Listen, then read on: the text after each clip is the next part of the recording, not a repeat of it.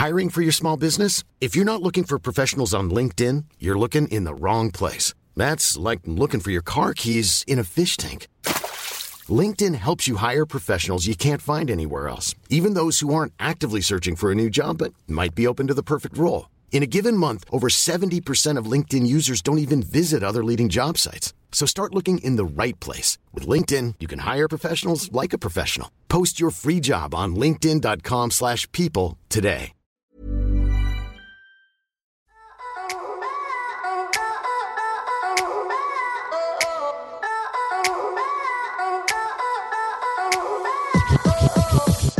Hey guys, welcome to And the Writer Is.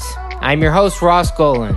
I've written with hundreds of artists and writers over the years, and my favorite part of each session is the first hour when we catch up about life, the industry, politics, composition, whatever. So, this is a journey of learning why people write songs, how people write songs, and most importantly, who the people are who write the songs. I'm producing this with the great Joe London, Big Deal Music Publishing, and Mega House Music Management. If you want to listen to the songs we discuss in this podcast, follow us on our socials, find out about special live events, or buy that merch, aka that hat I always wear. Go to our website, www.andthewriteris.com.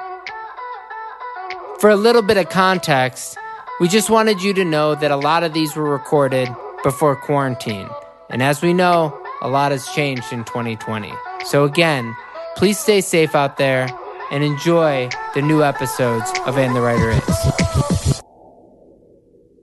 Welcome to And the Writer Is. I am your host, Ross Golan. Today's living legends reinvigorated one of the biggest brands in show business the way Alan Menken and Howard Ashman did three decades ago. They've won Oscars and Grammys together to prove it. But this superpower couple took two separate paths to get here. After they, side note, met at the BMI Theater Workshop, they each individually went on to compose award winning musicals. One of them became the youngest and fastest to win the EGOT, and is now the only human with a second EGOT, the record of all records. For those who don't know, that's an Emmy, Grammy, Oscar, and a Tony. But the sum of their parts has written the evergreen of all evergreens. And together, they continue to write some of the most ubiquitous songs in the entire world. From New York and Connecticut, where they are now, by way of the stage, the screen, the bigger screen, and your streaming service. These two demonstrate that you can have a successful family and play music professionally at the same time. And the writer is our Kristen Anderson Lopez and Bobby Lopez. Welcome. Ross, Wow, hi Thank you. Ross. That was that was over the top. I Thank you. That know. I think we needed that. I think we, it's been a long time since we felt good about ourselves. Can you come every day and say so? I, I'll make a deal with you guys that anytime you guys need to pick me up, I'm up early. You guys should call me and just say, hey, can you reread that intro? Ross, and maybe read I'll that even intro again. time. or maybe we could just listen to the podcast again. Oh, that's right. We could save you the trouble and let you sleep in. I, I, that's that's fine too. Um, uh, okay, so I mean, what better way to start than uh, with a with one our first guest question before we even get to it. Uh, John Bazzetti would like to ask you guys. That's our agent. That's that's our that's our that's my agent too, by That's the your way. agent? Oh my God. Sam- Agent Sam- Brothers. Agent twins. Yeah, agent twins. Uh, uh, what is it like to live and work together twenty four seven? I mean, most of the time, I'm going to say 99 and 44 one hundredths of the time, it's the best. It's just the best. He's my best friend. He makes me laugh every second of the day. Um, and then there's the occasional 66 one hundredths of the time um, that if we're both feeling stressed or scared and we aren't able to access that, um, access the words to say I'm stressed and scared, then um, we can really lash out at each other. but it's very rare. I'm sorry. I just remembered. I I meant to hit record on our end so we could send you audio. Do you need it? I mean, I I don't know, Joe. We can probably do it from here, yeah, Joe. Or should Does we sound start? okay over? enough? You want, Joe? Can you hear us? Joe, are you there? Joe, did you go say hi to Sonny? Sonny's his son. I don't know. I think we can keep going. Oh, okay, No? all right. I'm sorry. I didn't mean to stop us, but I, I just realized, oh, that's No, okay. We're we're good. okay. I, I had given a big like Brene Brown power of vulnerability answer, and then you were like, "I got to hit the recording equipment." Well, okay. In you know, as you said, sixty sixth one hundredth of the time you have issues, and and I, I mean not to jump into other guest questions because I I will get into our normal um you know the way our normal show, but uh, another one of our our friends, um, Idina Menzel, asked the question. She says, um, when you don't really like an idea proposed by your significant other how do you effectively and gracefully communicate that? So that just sort of runs into this. So I feel like I have to just jump into the second question. That's a really good question Yeah. too, and you know, I Thanks, can, Idina. it kind of it kind of builds into the first thing, and it's all about um, really communicating honestly and remembering. For me, like when we first started, I always thought, okay, whenever I'm writing a song with somebody, the song is the most important thing, and as long as we get to a great song, we we've achieved something and we've spent this hour well or whatever. Um, but through working with Kristen, I think I've realized that what's most important is the person you're working with. Just people are more important than art in the end, and um, and that the art won't. If you put the person first, the art will never suffer. It's it always comes out actually probably better, and you don't burn through your collaborations as much. You don't create a well of of ill will. Um, so you know things like ideas that you don't. Um, spark to you have to try them you, you really should try them and usually if they don't they aren't sparking eventually both of you will see it so I, it's a it's one of those emotional lessons that's hard to learn and i always forget but and i will knock down ideas from time to time but i try not to we try and try everything there are moments where uh, you know I can think of one when we were really still trying to solve the end of Frozen Broadway, and um, we had sort of made a a rule that we weren't going to use "Let It Go" at the end, um, but finally something sort of hit me, and I was like, I I actually think we need to use "Let It Go" at the end to just to have Anna sing it to her. Um, and I had to really almost use like, okay, this is me using the I get to you get to try it card um, that we very rarely have to ever use, but there are occasionally times that I just have to say, trust me, trust me, just go with me, play with me. I know you think this is wrong, but just pretend like you think it's right. And then he got it under his finger. You know, we were sort of improvising it at the piano, and then I could just you could see the the way that it was working sort of wash over him, and suddenly he was like, "You're right." yeah but I, I had to really force it. I'd say like most of the time, if you let yourself try your collaborator's idea, you'll be won over by it, and you'll see what what was so great about it. That I, I don't know about you, but I get into these time saving ways of thinking um, where I kind of know what'll work for me, and I know what'll what'll you know what's a quick way to get to something really good. But it's very important. I mean, just think about that. You wouldn't you don't want to be in, stuck in that spot as an artist. The great thing about having a collaborator is ideas you wouldn't have thought of. Also, um, we have a rule, we want to get a sign for our office that says "Do not hit head on wall." Um, um, we have a rule that when when we're just just really not finding it, that we just say, you know what, let's take a break, let's go for a walk, or maybe it's time for lunch. Um, blood sugar can be an important thing, making sure we stop and have protein and a nice And intimate relations. I mean, that's one of the that's part of what we have that other songwriters don't. We have been known to do that. Sorry if our kids are listening. And sometimes, sometimes it's it's as simple as just walking through a door. I mean, how many times do people talk about where they have you know there's this cheesy Nashville joke that you hear when it's like an epiphany. Yes, epiphany. yep. Exactly. Yeah, and it's like you, walking through doors. It's so simple, and and it's probably good advice just in life. It's it's you know it's okay to stand up, walk around, think for a second, and come back to something because the only way you get perspective is time, and it you know that's what having a good collaborator a good collaborator does is they cut down that time a little bit you know but it, if you guys are single-minded in in some ways then that you know i imagine that it helps to to just take a break do, do you find that you guys end up because you've written together so long now do you find that you guys have the same ideas you know, Bobby, like you were saying, where you have a shortcut sometimes to something good, is it is it hard for you guys to break out? You know, even I, I want to go through your story a little bit, but the you know the feel of the feel of your songs vary. So somebody's coming in and saying, "How about we try a song like this?" And you guys are still pushing each other. But do you guys One, find it hard to think outside of the collective box when you have the same collaborator. One of the great things about having kids, uh, and they they play such an important part in our lives.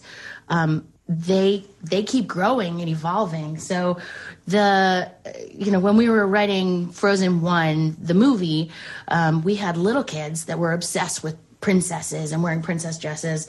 Now we have a teen and a tween, and you know they're they're exposing us to all kinds of amazing indie bands that you can only find on TikTok. And um, it's it, what's wonderful when you're growing along with a, a, human is that we keep evolving and our references keep evolving because we've got a, a human being evolving that we are in charge of. Two of them, actually. Yeah, I love that.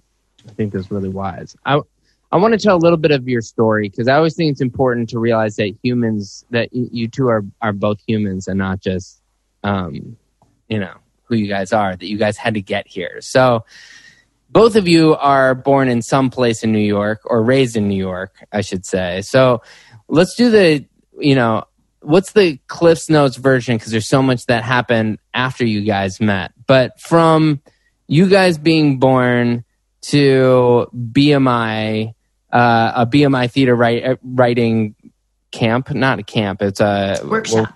Yeah. A workshop. That's, that's, where you guys, that, that's where you guys met. So, um, you know, let's start. Uh, Kristen, go give us a little bit of your background. Are your parents musicians? My parents aren't musicians, though my my father really should have been. He's a natural lyricist, and we talk about the genetic mutation because I I am a lyricist, and my two other sisters are also lyricists, also working.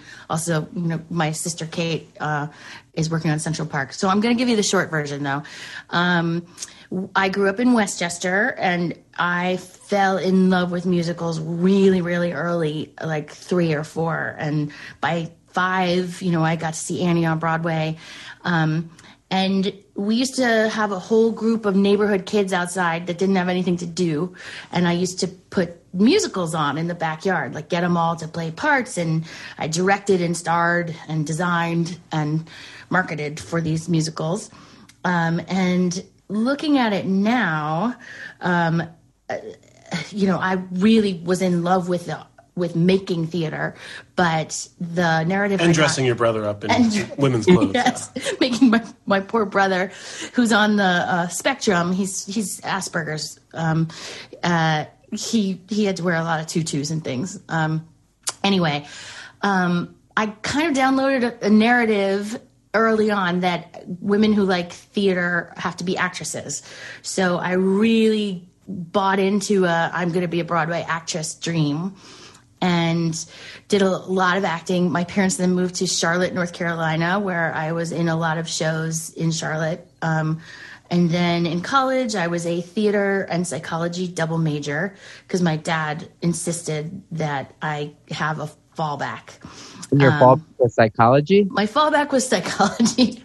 and I actually I used that psychology card. I ended up working with schizophrenic patients for a while in my 20s um, when I when the acting thing just wasn't what I wanted it to be. I I was I graduated from Williams with this wonderful degree, and I was playing all these nuns in New Hampshire. I was doing the whole audition thing. Um, you know, was called back for Rent twice, but always uh, never got in. We almost got the national tour playing Tzeitel and Fiddler on the Roof, but I wasn't Jewish enough. They told me. Um, uh, you know, all these. I I kept getting a close a close chance of the dream, the ticket out of hell, but I always ended up just playing a nun in New Hampshire. And so I quit the business, worked with schizophrenic patients for a while, came back to the business, and um, finally one day someone told me uh, Mark Hollmann of of the writer of Urinetown um, told me like you're a lyricist because I was rewriting all these lyrics backstage and always making parodies. And She then- was in the original Fringe Town. I was in the original, and I was solidly mediocre. Uh, I played an, an old lady. Um, I played Ma Strong, and um, I was definitely mugging a lot.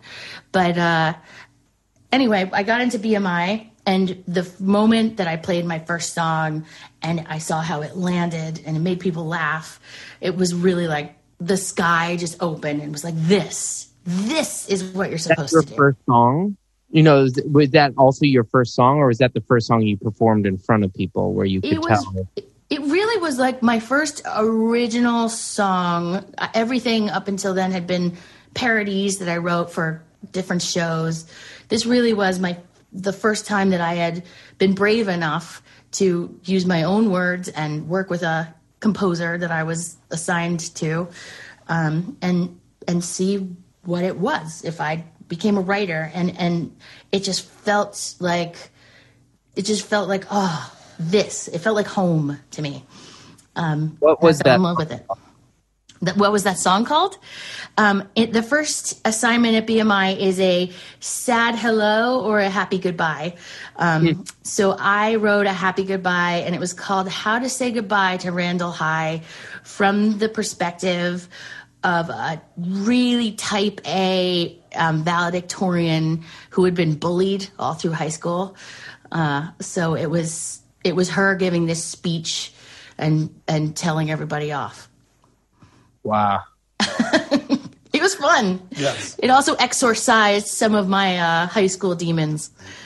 it gives you hope when you can you know the the all an artist needs is a little bit of hope to keep going and i think even just getting close to getting into shows is better for or worse for prolonging a career for you know as long as you're close that'll keep you going you know and even those moments of satisfaction i don't want to put words in your mouth, but I imagine that feeling that success, even at that BMI workshop the first time, probably has, you know, I see the joy that you have when you speak about it. My assumption is that that, that for you holds a similar place as some of the awards that you've won and some of the other things you've been around to, to know that, wow, this is the moment that I feel like I should pursue this. Not only was she the, the sort of top of her class at BMI as a lyricist, but she was also sort of this dazzling beauty. There weren't a lot of girls in the class. She was like all the guys just wanted to be with her. Dazzling beauty is a relative thing in a class full of uh, full of writers. But she was she was super confident and excited. I just remember like her eyes just sparkled, you know, with uh, with excitement and, and like you said, hope. Um, Yeah, that I think refreshing hope- renewal, all that stuff. hope is the key word because uh, or or the ability to be proactive one of the things that was so frustrating as a performer for me was to to have to do something I wasn't great at which is auditioning and I had to sort of beg for a job and I had to go through this this thing that brought up all this anxiety and tightness for me in order to get to do what I loved. And here as a writer, I found this ability to all all the paths were open to me as long as I I was in control. I was the one who could persist. I was the one who could, you know, fall on my face or write a bad song and then get up the next day and write another song, which is different than when you fall on your face, you don't get a job as an actor, and then you're waiting for the next audition, and you're you're going in without control. For me, it was about control. Another theme. a lot of singers are if you sing well and you're little then somebody they naturally just say go on stage and either you end up in a in a band or you end up in a in an acapella group or you end up in something where you have to perform and you have to i think a lot of songwriters have to deal with this moment of i'm actually not made to be a performer. You know that some of it is a. It doesn't mean you can't per- write for a performer or even perform in a studio. Right. You know, but maybe that doesn't mean you have to perform in front of. You know that it's not about being on stage. Well, yes. And I, I think that so many of my friends who are still in the business are also wonderful auditioners and they also have whatever that ability is to to compartmentalize like okay that was a bad audition i'm going to relax and go in differently next time where and, and i don't know if that has to do with birth order. I have my the little psychologist in me loves to look at like second third children do much better than first children. First children go into that audition room with with the expectations with the elsa i must be perfect uh, kind of thing. Um, and I think second and third children have been beaten up since the second they existed. And they're just a little more resilient and a little more like, ah, I didn't win this time, but I'm going to get them next time.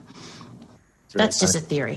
One question about being a lyricist in in this world, and and I, I wish that you know, I find that a lot of uh, pop, country, hip hop writers tend to not edit lyrics and they tend to feel like that the moment that they write it, it that there's some sort of magic that they're supposed to leave it the way they you know that day and if you work at all in theater part of the joy is the editing and finding oh no there's a better word and it might have been weeks months years later and you still think of better words Absolutely. as a lyricist who excels even at that point how close to a first draft are you? Are, is that a do you have a consistent process? Um, we we don't have a consistent process. Um, we different songs come out in different ways. Um, you know, just to use specific examples, "Do the Next Right Thing" was written like in one sitting at the side of my bed in a towel because I I just gotten the whole song I'd been thinking about our friend Chris Buck, who had lost his son, who, who's the director of Frozen and Frozen 2, along with Jennifer Lee. And, and the song just sort of came out. And then I handed it to Bobby, and he, he had this tune. And, and those are the nice ones. Then there's often a lot of time that I'll scribble something, I'll show it to Bobby. Bobby's a wonderful um, mirror and wonderful person to say, I really like this line, and I think that's our song. Um, and we'll talk it out, and you know, sometimes we'll wrestle it together on a whiteboard. Yeah, we talk a lot, um, and I always like to uh, procrastinate by talking, so that by the end of all the talking, of weeks of talking about a song, you kind of have the song, and then you can just put it together. Yeah, I mean it, that that process of defining what the song's about is something you know we, i'm trying to get writers to not just write a title but to take a go through go through the first draft write a poem write you know try to try to flesh out the idea more because by the time you get there weeks later and you're in a session you've already thought of you know how how many ways the song could go. Um, bobby tell me a little bit about your history because you were born in in the city, right? Yeah, yeah. I was born in Manhattan. My parents were um, NYU folks. They met at NYU when they were going there and working there.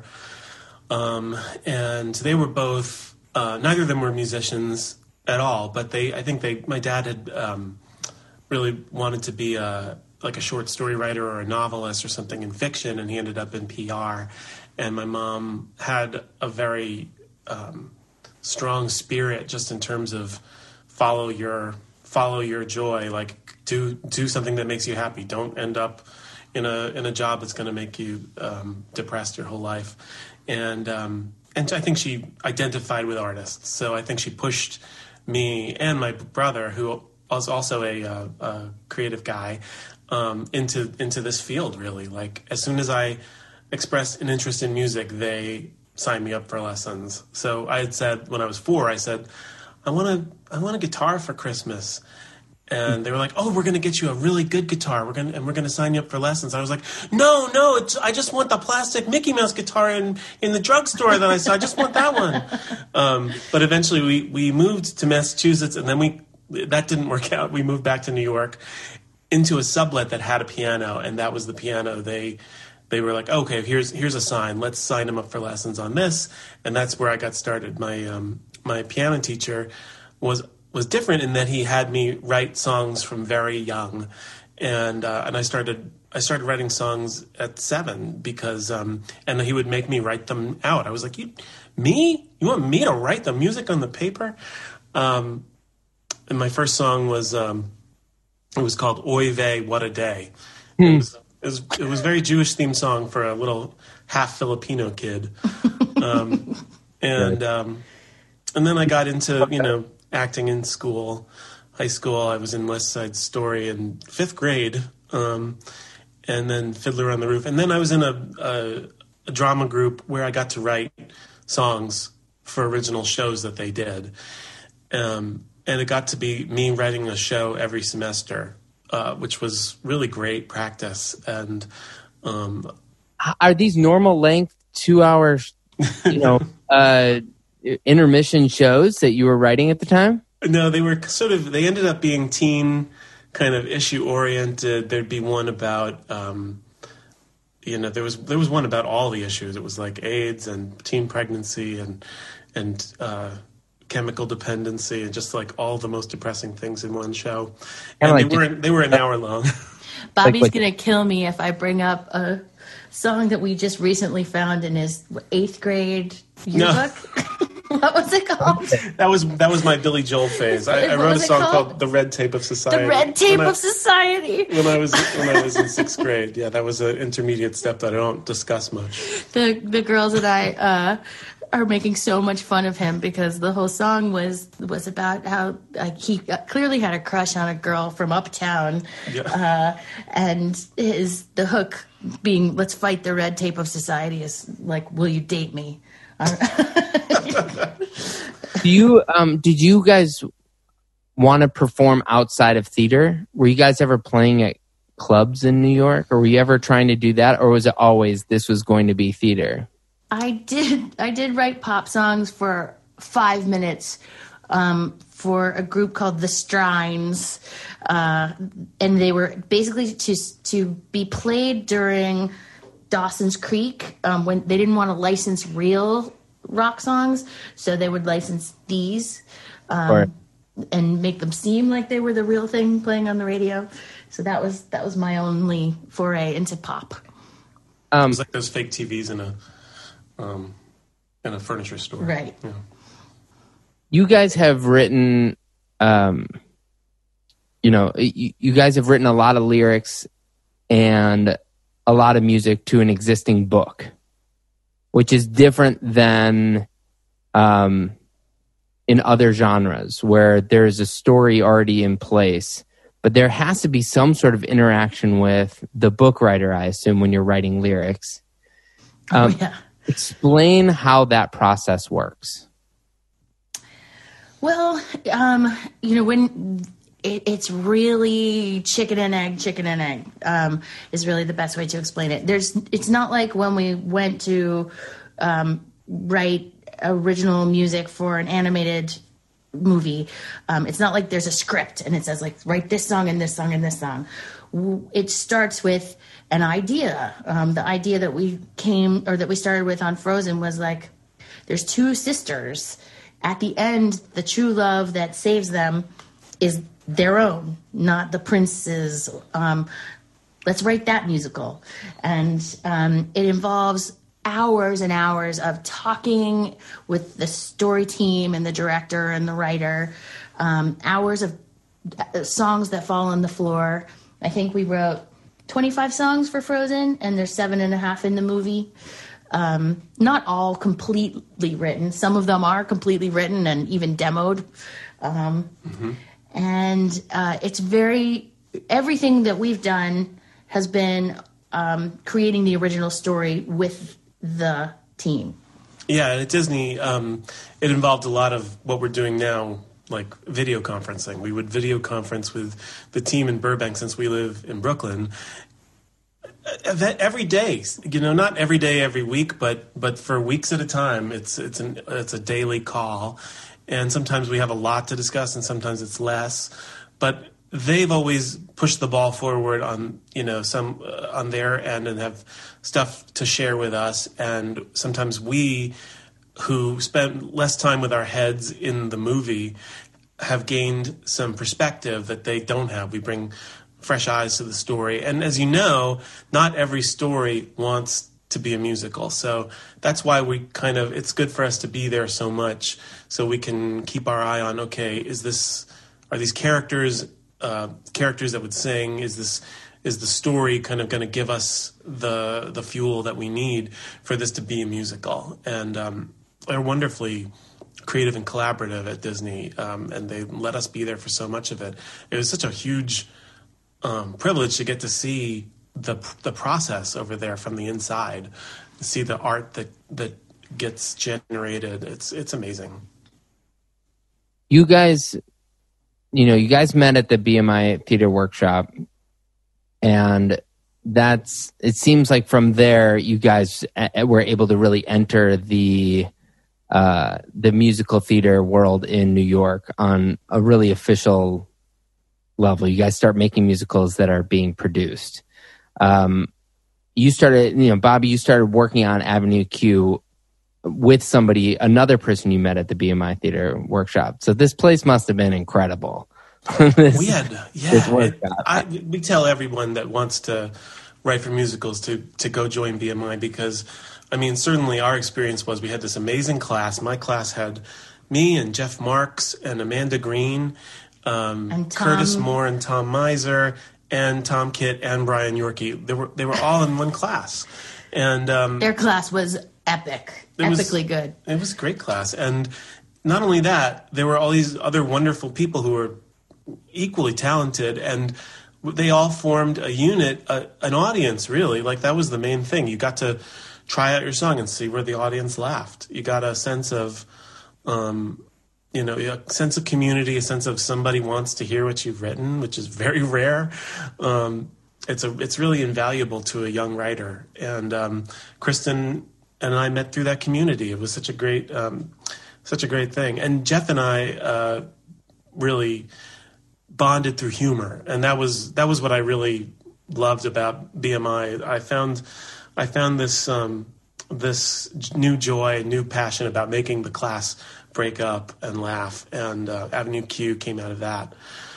Um, it was a lot of fun, a lot of fun to bring in another song and see how they would laugh. And Maury Yeston was our teacher. Um, Maury Yeston was the was the teacher of the advanced, and uh, talk about an artist who is so generous with his appreciation. Not every artist is like this. It's very it's very easy to feel threatened by other writers coming up the pike even. Um, and Maury Yeston just exemplified the exemplified mentorship. You know he just was happy to say this is incredible. Wow. And would read your lyrics in this wonderful Maury Yeston way.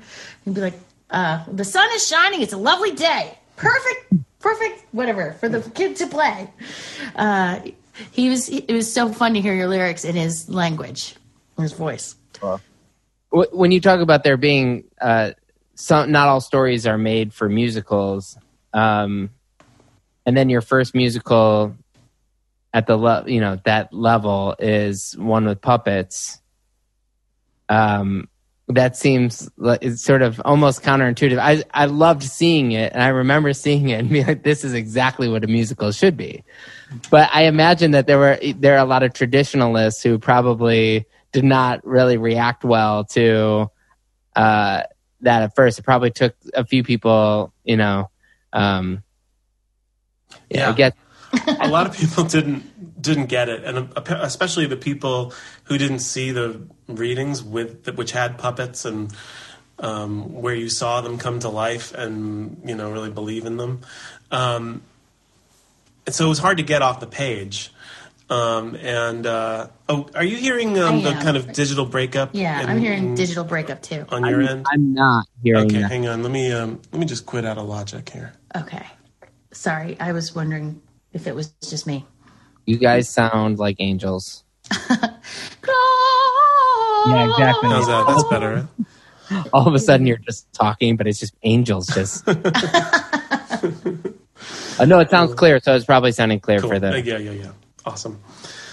Great. Where were we?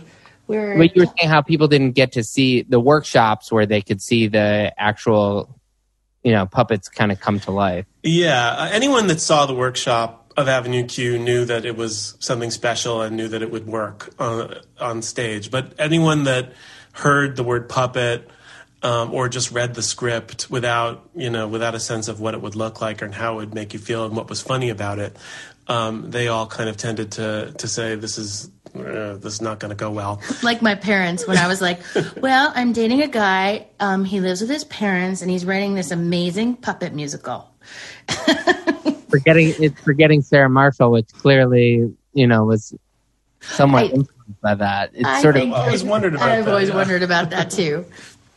um, Um, well, I yeah. think you have to wonder that hard. I think it has to be that, but um, a, a definite solid homage. Um, you know, you after the success of that, which wins all of the awards that you can hope a show can win. I I imagine that that starts to change your own. Not that you lacked confidence going into it, but it probably did, I guess the question is, did it inspire you to make sure you never followed the rules from then on? You know what I mean? Because your shows were are always a little bit left of center. The things that you guys both do independently are a little left of center. Was it eh, the success of that kind of gives you? I think I sort of had a rule in my mind that um, you would want to change one thing, but keep another thing uh, traditional. So in, in Av- the case of Avenue Q, the content was, um, you know, the the the subject matter of it was kind of crazy, but the um, well, wait, what am I trying to say?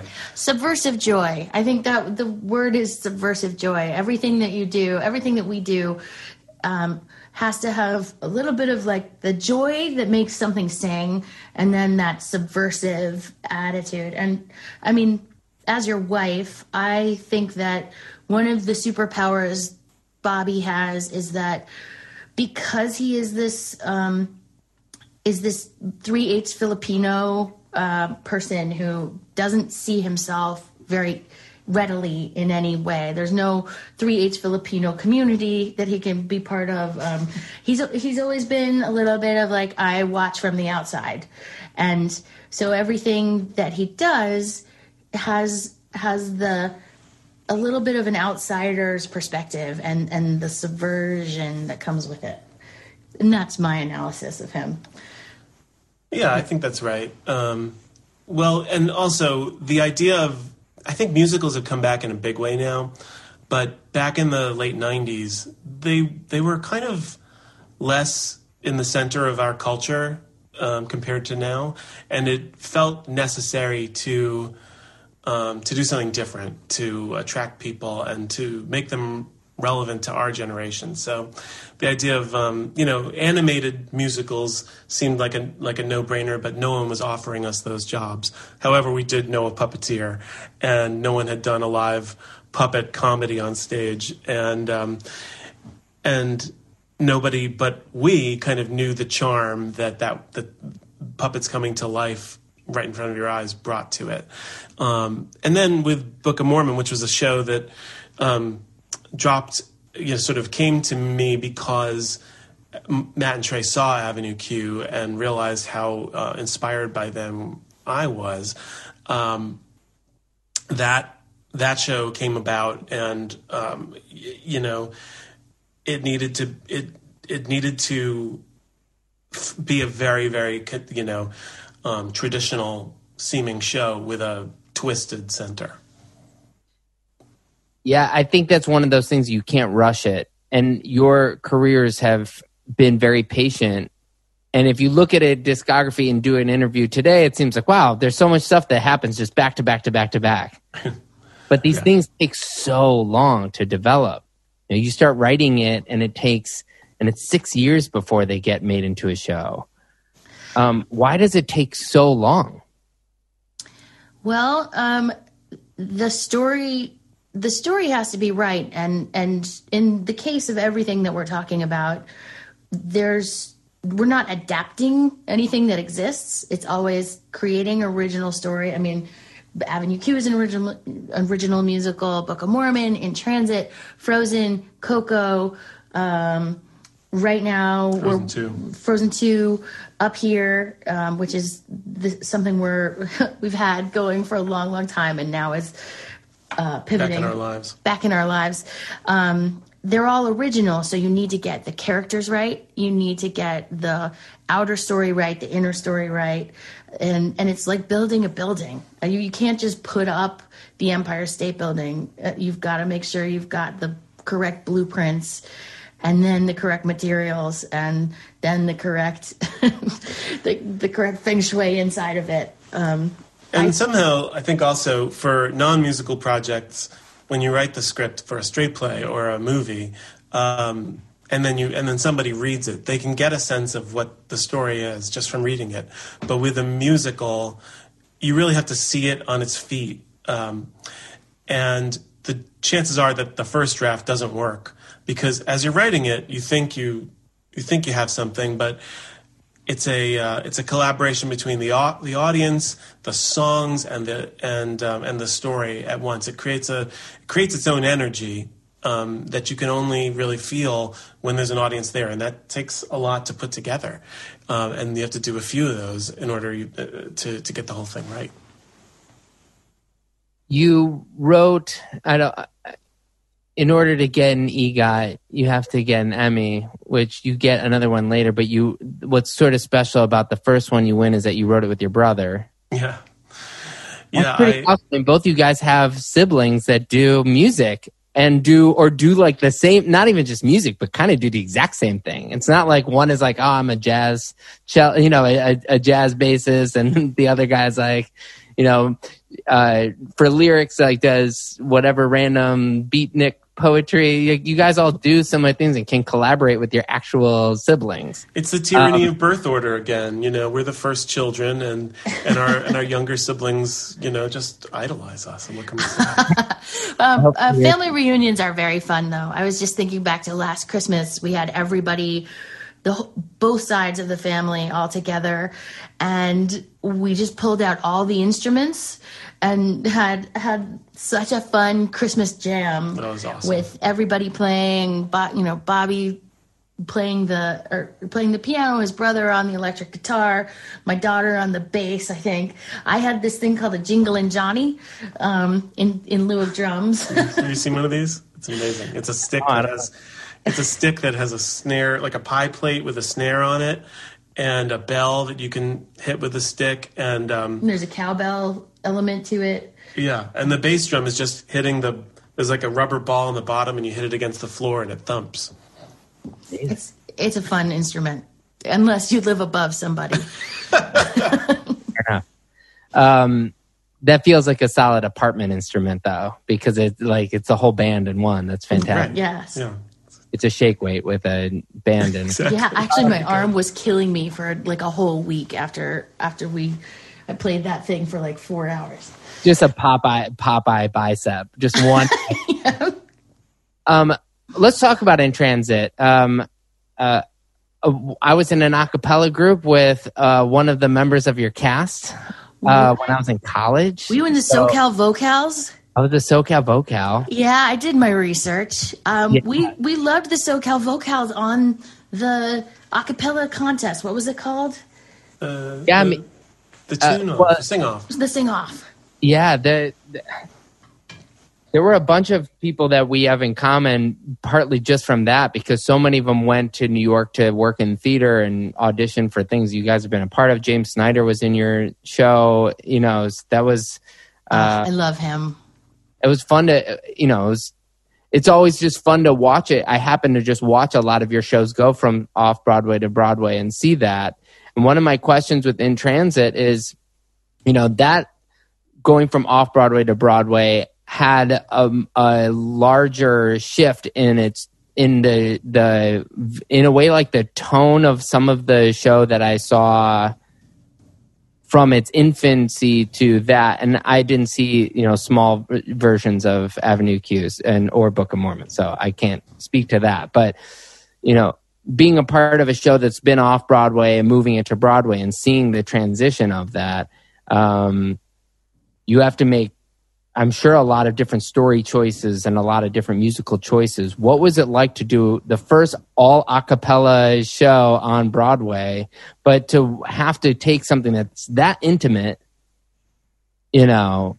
Uh, that was very challenging. Uh, it was very challenging in so many ways. Uh, it was challenging because one of the hardest things about being in previews is how quickly you need to move and pivot. Um, and it's one thing, I mean, it's very difficult when you make a big change to then have the copyists there that have to make the change in all of the orchestrations and then they have to rehearse it right before the show the next night. Imagine doing this, but you're a cappella. So you have, it's not like you have the sheet music in front of you. Any change, we had to be careful to use existing bars of music people already knew, or it was going to mean hours of vocal rehearsal. Um, that was just one of the numerous things that made uh, you know many many reasons why it's never been done before and we discovered them all I mean, one thing that was amazing is that all of the um, all of the actors had in ears. Yes. And their own board mix, which yes. no other show has that for the actors. I mean, you know, the band's playing, they may have their own board mix. You know, the drummer's going to have a different mix and whatever, but actors to have that, um, I can't imagine how complicated that is. It was it was so complicated, and the our cast. I mean, they're all so lovely and close because they became they they became such a family because they truly were out there without uh, a net, um, just each other every single night. Um, and the and Rick Hip Flores, our musical director, who was in their in ears, um, who also was playing the notes uh, so that they could get their pitches. Um, but there was a whole world in their in ears, and then they were having to act and change costume and move sets. I mean, it was it was crazy. a shame because you kind of needed to know a little bit about acapella to understand how, how, hard what they were doing was. It didn't look as hard as it was. They made it look they made it look effortless, but yeah, that that show was a it was a miracle that it happened. I, to me, um, I'm I'm very proud that we did something that's never been done before, um, but it also taught me a lesson of how ultimately, ultimately story drives everything. Ultimately, if if you're doing the job right, people forget how hard the music is, and the story is what they're paying attention to, and um, even when people are like literally jumping through hoops to make the music with their own voices. So interesting. So that's been a, a the complicated part for me in that world is learning about uh, you know intention obstacle and tactics and and and how as to bring that into the pop world having learned that from the theater world that you can't just have an actor walk on stage and just sing a song because the song's good. They actually have to want something. They have mm-hmm. to want to achieve it.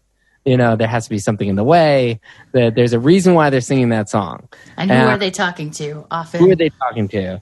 And in the in the pop world, you often just have somebody just saying a matter of fact, this is something that exists. And it's like, well, they, but but how is that? You know, how do you expect even a, an artist to want to cut that? They also have to, you know, the, I was trying to use the example. Sorry, this is a circuitous, but you know, in a painting, I, I tend to not really like just still life. This is a vase. But if you had an empty vase and you had somebody reaching to try to put flowers in the vase, but their arms are too short, I would look at that painting and I would probably put that on my wall because that actually is like the the struggle of putting Conflict. the flowers. Conflict, yeah. Conflict. Our little our youngest used to um, Bobby would tell these these stories at night, and she would get really upset at him if there wasn't enough conflict. Like, Dad, something needs to happen. It's boring. It's boring. Having kids makes you realize like your stories your stories better have some conflict or nobody cares. Um, totally true. Uh, Why did it take so long for you guys to collaborate? Here, you guys, you know, Book of Mormon comes out in in the middle of uh, between in transit off Broadway and going to Broadway. Book of Mormon is uh, a big success. Um, you guys are getting nominated and winning awards, and why aren't you guys writing all these things together from the? Well, Funny you should funny you should ask because we were actually we had started writing together early on and when we were dating we did a couple of songs for Disney Channel and that was a fun way to spend time to justify spending time away from our other collaborators and to get and to get to spend it together. And then um, when we were married, um, Kristen had the opportunity to write something for Disney theme parks. Uh, she wrote a, a treatment for Finding Nemo the musical, and they they bought it. It it, it was sold, and um, she they said, "Which composer would you like to work with on it?" And she said, "Actually, my husband. I." Um, I, I'm married to Bobby Lopez, and they were like, "Oh, okay, cool."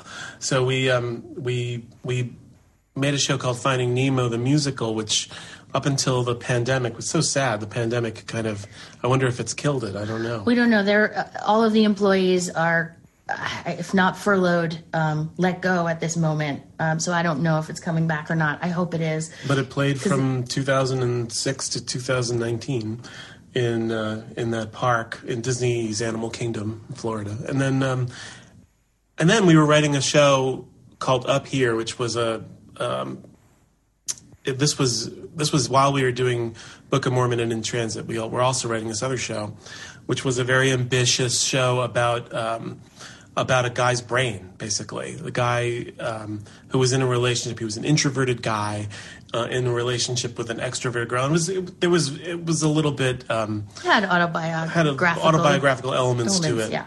And um, it was a very difficult show to develop. We developed it with the director Alex Timbers for a while, and that culminated with a show with a um, a production in La Jolla in 2015, which happened right after Frozen. But Right. that, that took forever. Right. That was a long one, in part because we also had two children in the middle of all of that.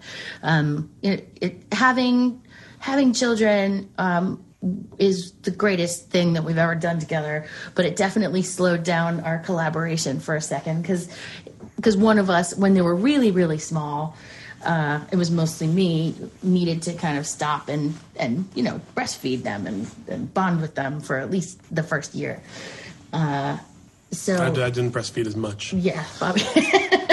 But um, we actually also, and we wrote another movie called Winnie the Pooh for Disney Animation. That was from, that came out in 2011 too. So we actually have been working together on this parallel career for our entire marriage. and the truth is, everything that I did without Bobby, he was secretly whispering in my ear um, the whole time. And everything he did without me, I was maybe not so secretly whispering in his ear. I remember once giving Not even whispering, giving notes. talking in my ear. coming up uh, after a workshop and you know giving some really basic notes uh, of, of saying you know well you really need to let us know in book of mormon you need to let us know that uh, you know the africans getting baptized are aware are, are aware that this is just metaphors or whatever and realizing i was giving him notes in front of um, scott rudin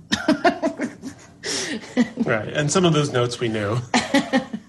Um, I would ask about Scott Rudin, but I, I know that, that that'd be a separate podcast. So let's go to, but but I am curious about um, uh, Book of Mormon. You know, I, it becomes so big. It's such a big show. I mean, Avenue Q is a big show. In Transit's a big show, but um, I know that you know Book of Mormon ends up having this. Um, you know, it's toured around. It's it's so big. It's a different. Even the puppeteers, uh, a show with puppeteers is a different skill set.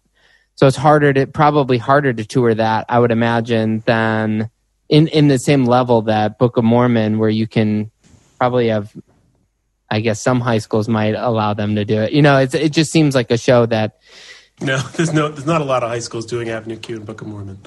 Um, but, but Book of, um, Book of Mormon is just such a big show. Um, did that change your perspective on theater when you see, you know, you guys have seen shows work where you guys make a living at it and have done well and won awards, but there's a different thing, at, you know, when you have a show that's that big. Um, You know, did- I thought I got to tell you, I thought Avenue Q was the, I thought it would be the pinnacle of my career, and it was pretty. It was a. It was an enormous. Um, it was a small show, but it was a big hit, and it really did change our lives f- completely, hundred percent opposite direction. Because we, I, you know, before Avenue Q, I could barely scrape together twenty thousand dollars a year. It was really a rough, uh, a rough road to hoe. And then Avenue Q really, um, you know, was it it it was a great living for a really long time, and it allowed us to spend the time on projects, only the projects that we wanted to do. We never had to take a job for money, and um, nothing after that has ever been quite the same because it's my life already got changed by Avenue Q. And even when we even when Frozen came out, that was amazing, but it you know, our my life didn't change. It was like, okay, now we have another hit. But um Avenue Q did it. It was life changing for us because we really were. Uh, you know, while he was writing Avenue Q, um, we were living on my teaching artist salary for a couple of months, and on the way to the opening night of Avenue Q, we also had to go to my temp job and pick up the check, or we were going to have no money. Like not even cab fare to get home. I had to pick up the check and deposit it in the bank so it would hit that night, so we would have enough money to get through the weekend. Um, like we were scraping by, um, and then Avenue Q brought brought some abundance into our life. But it also the thing that I think Bobby talks about eloquently. I I've heard him talk about it. It also was a moment um, to it, it changes your relationship to the freedom to fail i think. Success can be very scary and you kind of have to um, you have to ride that wave and then say like this happened to me and now i have to go back to the blank page again and not carry the need to do it again. Um, you know and and i i experienced it fresh. I experienced what Bobby had talked about after Avenue Q, him saying, I've got to just get rid of the pressure. I've got to get rid of the pressure. Um, I experienced it after Frozen. Um, that it took a minute to just get your head back to beginner's mind to say, like, that is something that's something that happened. And yes, you know, everyone in the world is singing Let It Go. And for a second, for a second it was like everyone was singing let it go really happily. And then six months later every parent was coming up and saying like your kid my kid keeps singing let it go. And so there was like the fun ride the fun wave and then the aftershock. Um, and to to just say like that's outside of me but i'm working on a new project and i have a character who is just as as alive and important and needs my attention as Elsa. So thank you, Elsa.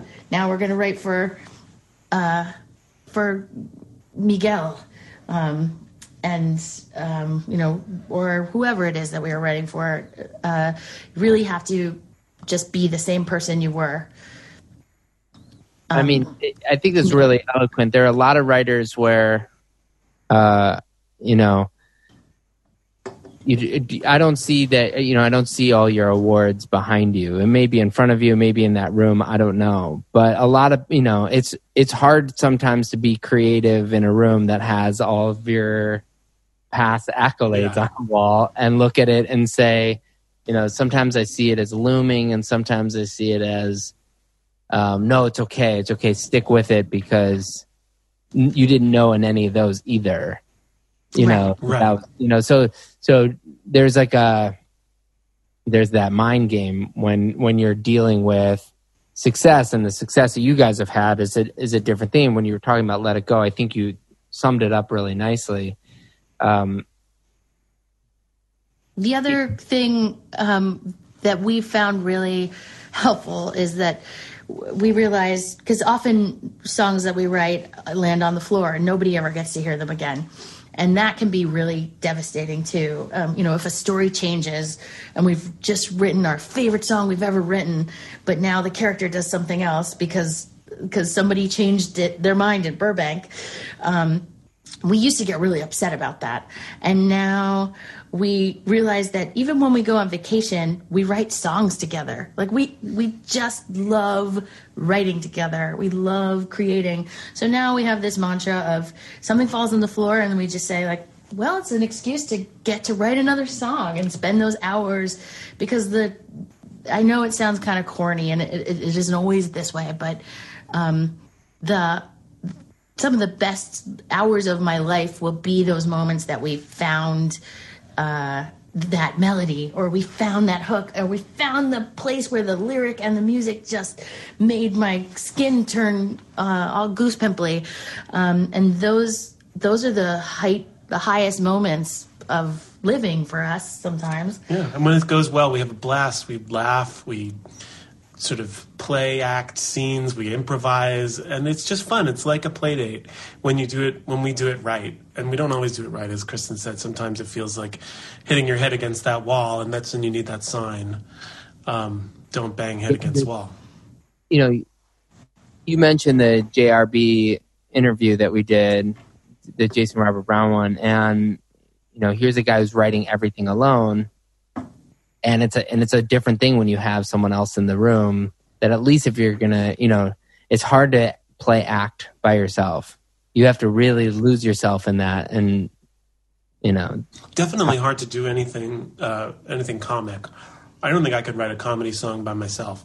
But when kristen's around make each other laugh. We you know and you if it actually makes you laugh out loud in the room then it has a chance of making people laugh out loud in the seats. And that's not to say we don't do things alone, too, because, you know, often lately, I think because of the pandemic, we've been forced a little bit more to say, to, like if we have to write a song, um, I'll go off with a notepad and just disappear for three hours. And that means that somebody else has got to be making the lunch and making sure that the people are getting on their Zooms for the, you know, the virtual education.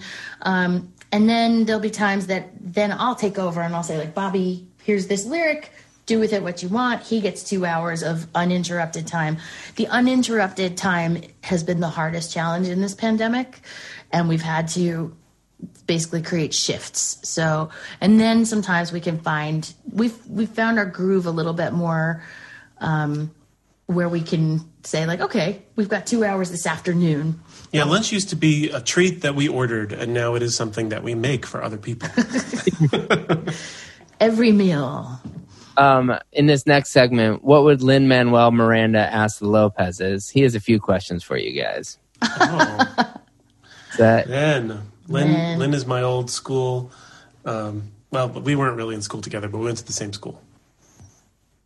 They both had the same teacher who did musicals. Uh, like this teacher, Mrs. Ames, deserves an award because she is the person who created a love of musical theater for Bobby Lopez and Lin Manuel Miranda because That's true. they did the fifth grade musical every year at Hunter High School. She was our muse. The power of one educator. That's amazing. Shout out Mrs. Ames. yeah. Sure.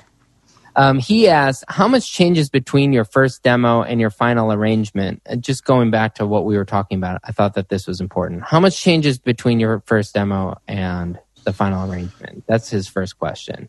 Well, I guess his follow up is, have you ever found really vital stuff along the way?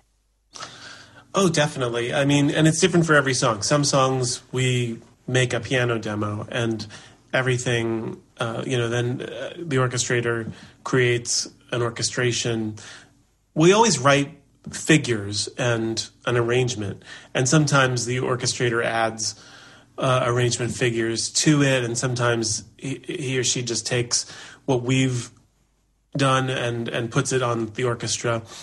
And then there's sometimes when we make a demo that is more fully fleshed out with um, with this and that. Um, and uh, I've been learning to work with an assistant to help some of my uh, ideas kind of take shapes because I, I never have time to wrestle with the samples. Some of these samples are really hard to learn how to use.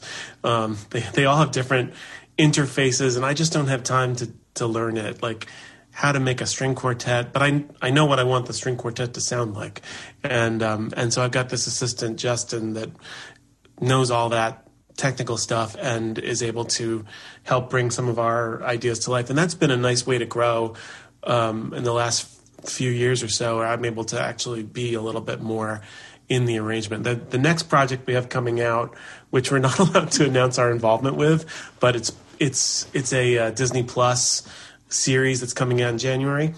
Um, we we did a lot of um, we did a lot of work on the songs um, in and arrangement wise, and it was a blast to discover fun elements. Um, and the challenge, the challenge is always um, making sure we leave room for our orchestrator collaborator to to um, add really add something and plus it. And we don't say, like, oh, we don't get too precious about what we created. And sometimes what we created was right. And anyone adding to it just sort of diminishes the purity of it. So you've really got to learn how to trust your ears and learn how to say, okay, am I am I holding on to what we had too hard or do I do I know that this just diminished it? It's a it's a tricky thing. With Book yeah, of Mormon, he, he said, "Have you ever lost the thread of a tune because the arrangement got too elaborate, hectic, you know, far from the original impulse?" Yeah, but we always trim it back. yes, Bobby is Bobby is um uh, pretty strict about that. If he, if something doesn't make it better, he will always say like pare it back, pare it back. I don't know if I could say this, but there was one time I was working with an orchestrator on a demo for Book of Mormon, and um, and he said, "And if you make me cut one more horn line, I will give you my AIDS."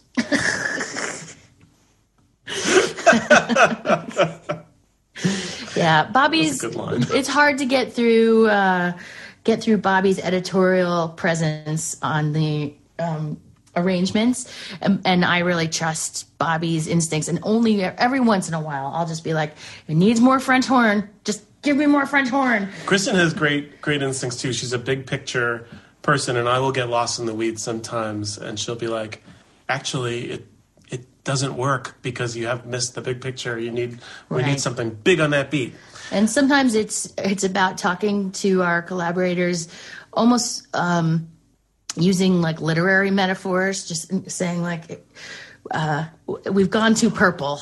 Uh, we've gone too purple and we need to, or even using like filters. I, I want cool, vivid, not warm.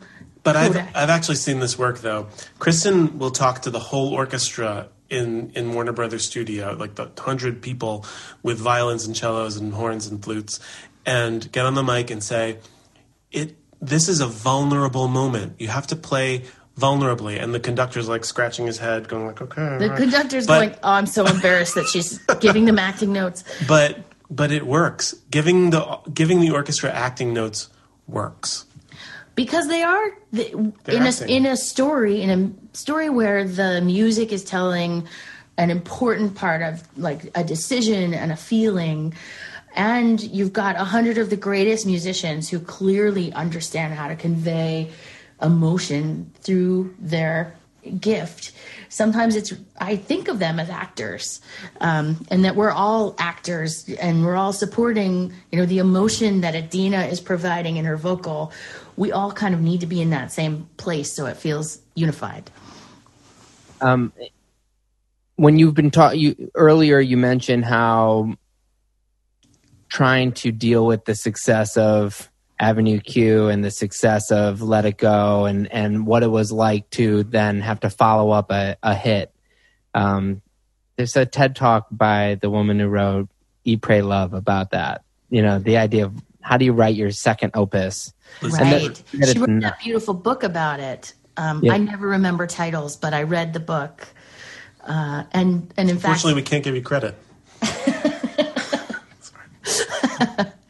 But I, I actually read that book after Frozen opened. It, it had nice timing because it was the summer, or it was like came out right after the year after Frozen had opened, and we were definitely grappling with how our life had changed and how the way people saw us changed. That was that was the hardest part. Did We didn't you know? feel like scrappy rem- people anymore. Remember Me comes out and it wins a, your second Oscar, which has Yeah. got to be like it just. The first one's great, but the second one is also one of those things where you probably get to appreciate it differently because Well, that was nice because we had written "Remember Me" before winning the Oscar for "Let It Go." it was kind of already in the bag.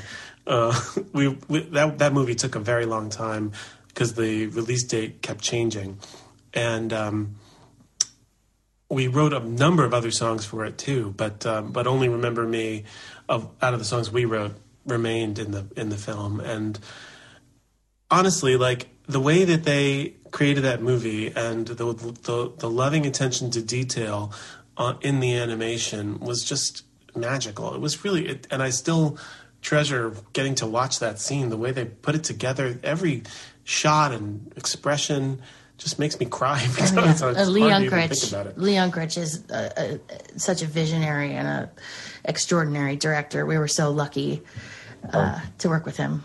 But we had to follow up the the pressure of Frozen when we did when we uh, worked on Frozen two.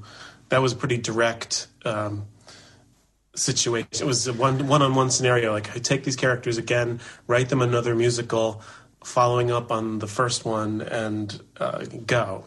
Right. Although I have to say, Jennifer Lee and Chris Buck, um, also extraordinary storytellers and, and people who had also been through their own journey on like Frozen Frozen hit and it did something that none of us expected it would do. We just wanted to have a movie that didn't suck. um, that's all we were going for. and and it you know it it did what it did and so when we came together to work on frozen 2 jen and chris said we're not there's no pressure. We will not put pressure on ourselves to write another frozen. And you do not have to put pressure on yourselves to write another let it go. We're going to do the same thing we did before which is talk about story and theme and really find the emotions that have um, that connect to people and say something about life and change. I mean, how often are do Disney movies have successful sequels? I mean, this must be an exciting thing to be a part of. It feels like it's a new era. I mean, I know that they've had them, but it, there was an era where a lot of the sequels went to straight to, right. you know, It was VHS. terrifying. It was terrifying because um, because writing a musical sequel is very challenging because if you've done your job right the first time, you've let all the toothpaste out of the tube. Or- yeah, totally. um, and and so we had to sort of find a way to find like where where's the toothpaste that didn't come out? Like oh actually is elsa really where she belongs? Um, decorating you know making making ice sculptures in the castle? Is that really where elsa belongs? And that's sort of the the trail we chased.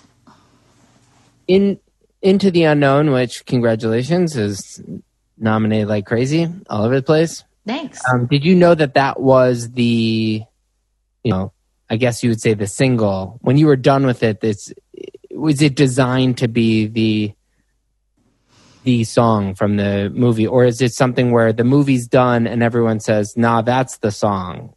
We- We didn't think about it that way. We were really looking for we were looking for what would be different in this movie, and I think one thing we found early was that Elsa was the protagonist of this story in a way that she wasn't in the first film. So, in the first film, she didn't get an "I Want" song, uh, and she didn't really go on a journey. She was reacting the entire time. She was running away. Really, she was trying to avoid causing chaos and destruction, and trying to avoid hurting her family.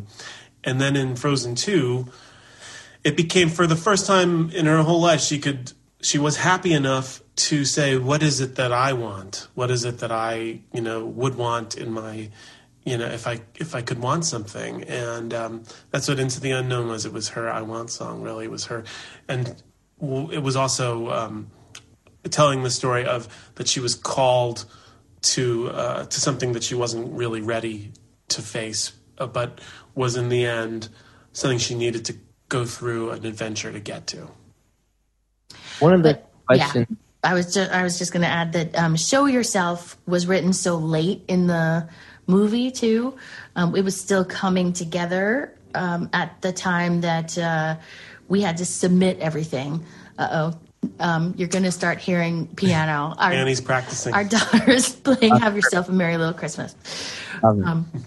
Uh, show yourself was was later and and really came together at the very very end. You could see it on the Disney Plus uh, documentary series um, how late it came together and and so we didn't know that we could submit it because it hadn't been animated.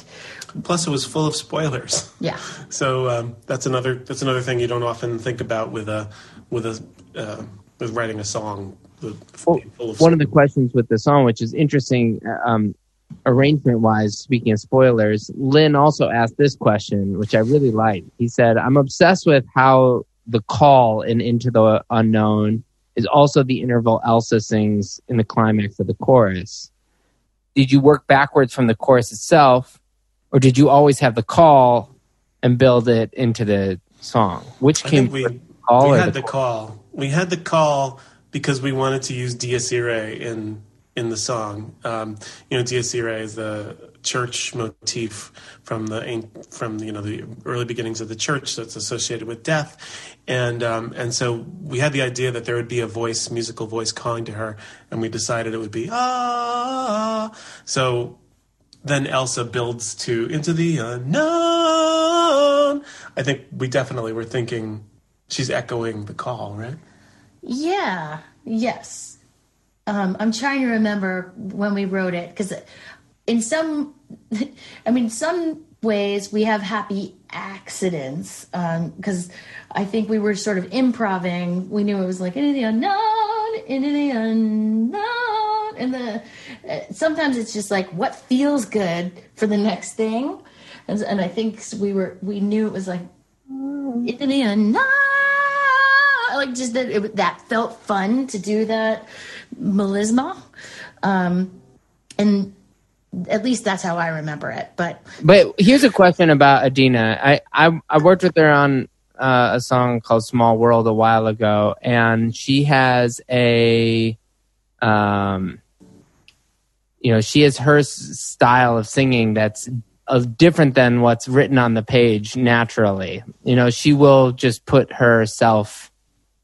She naturally just goes there and is like, "This is." It's just her yeah, when she sings a song, how strict are you to the notes on the page versus sometimes being like, well, that's actually a really good uh, choice that she's made? um, we're, we're pretty strict. Bobby is definitely a sing the ink kind of guy. Um, Doesn't make me sound cool, but No, no, I'm I'm the same way. So I'm I'm I'm asking more because it's it's a different. You know, sometimes you're around singers who who who put a great ad lib at some point, whether they meant to or not, and you, and sometimes I question always- whether you take the ad lib and make it part of the song. You know, we always keep um, we always keep one riff that Idina adds. yeah. Um, in Let It Go, it was uh, which one was it? Um, I think it's the it's in the second chorus. Here I stand and here I'll stay. no, I think it was um, it was go go. Gonna keep it in. Light of day. Yeah, that's that, it. She, that she added that. Um, and it's that uh, weird thing where you know, it's as a writer, part of your I feel like part of your job is to recognize when greatness sort of just has a moment in a And- song, and to sit, sit back and say, yeah, okay, it this is Elsa's song too.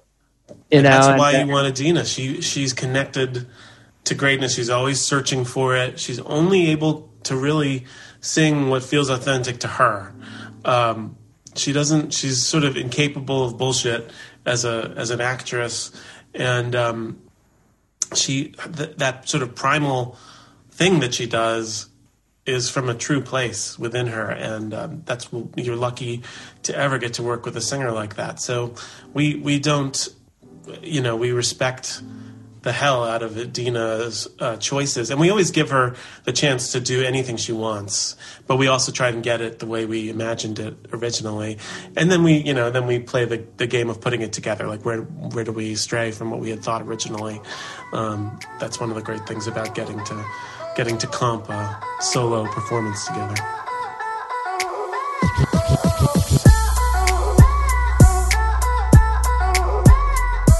Well, that concludes our interview with Kristen and Bobby Lopez. Uh, the nature of the beast, as you know, in this COVID times, that sometimes Zoom meetings mysteriously end. But we did finish the conversation, and just to give you an idea of what we talked about, we talked about the EGOTs and what that meant. We talked about Katie and Annie, their daughters, and and they each got a chance to uh, to talk about each other. And again, afterwards, I just had an opportunity to tell them that, you know, it's so unusual for us to interview people who have excelled in so many facets, but, you know, you don't win Emmys, Grammys, Oscars, Tonys, or in, uh, you know, in Kristen's case, a go-go, two Grammys and two Oscars. You don't win these things because um, you're so focused on on something small. They're they're managing to tell stories that will be told you know for as long as there's theater as, as long as there are people watching movies. So again it was so amazing to have them on and i hope we have them on again. I hope you guys all have a wonderful christmas. Wonderful uh i'm sure hanukkah's done by the time you guys hear this but uh, have a wonderful new year's. Have a wonderful holiday whatever you celebrate and we'll be back in the beginning of 2021 with some more interviews. Super excited about it. And again, thank you for an amazing uh, end of 2020 regarding our podcast. We hope all of you are safe, stay at home, wear a mask, and uh, we'll see you on on the flip side. Thank you so much.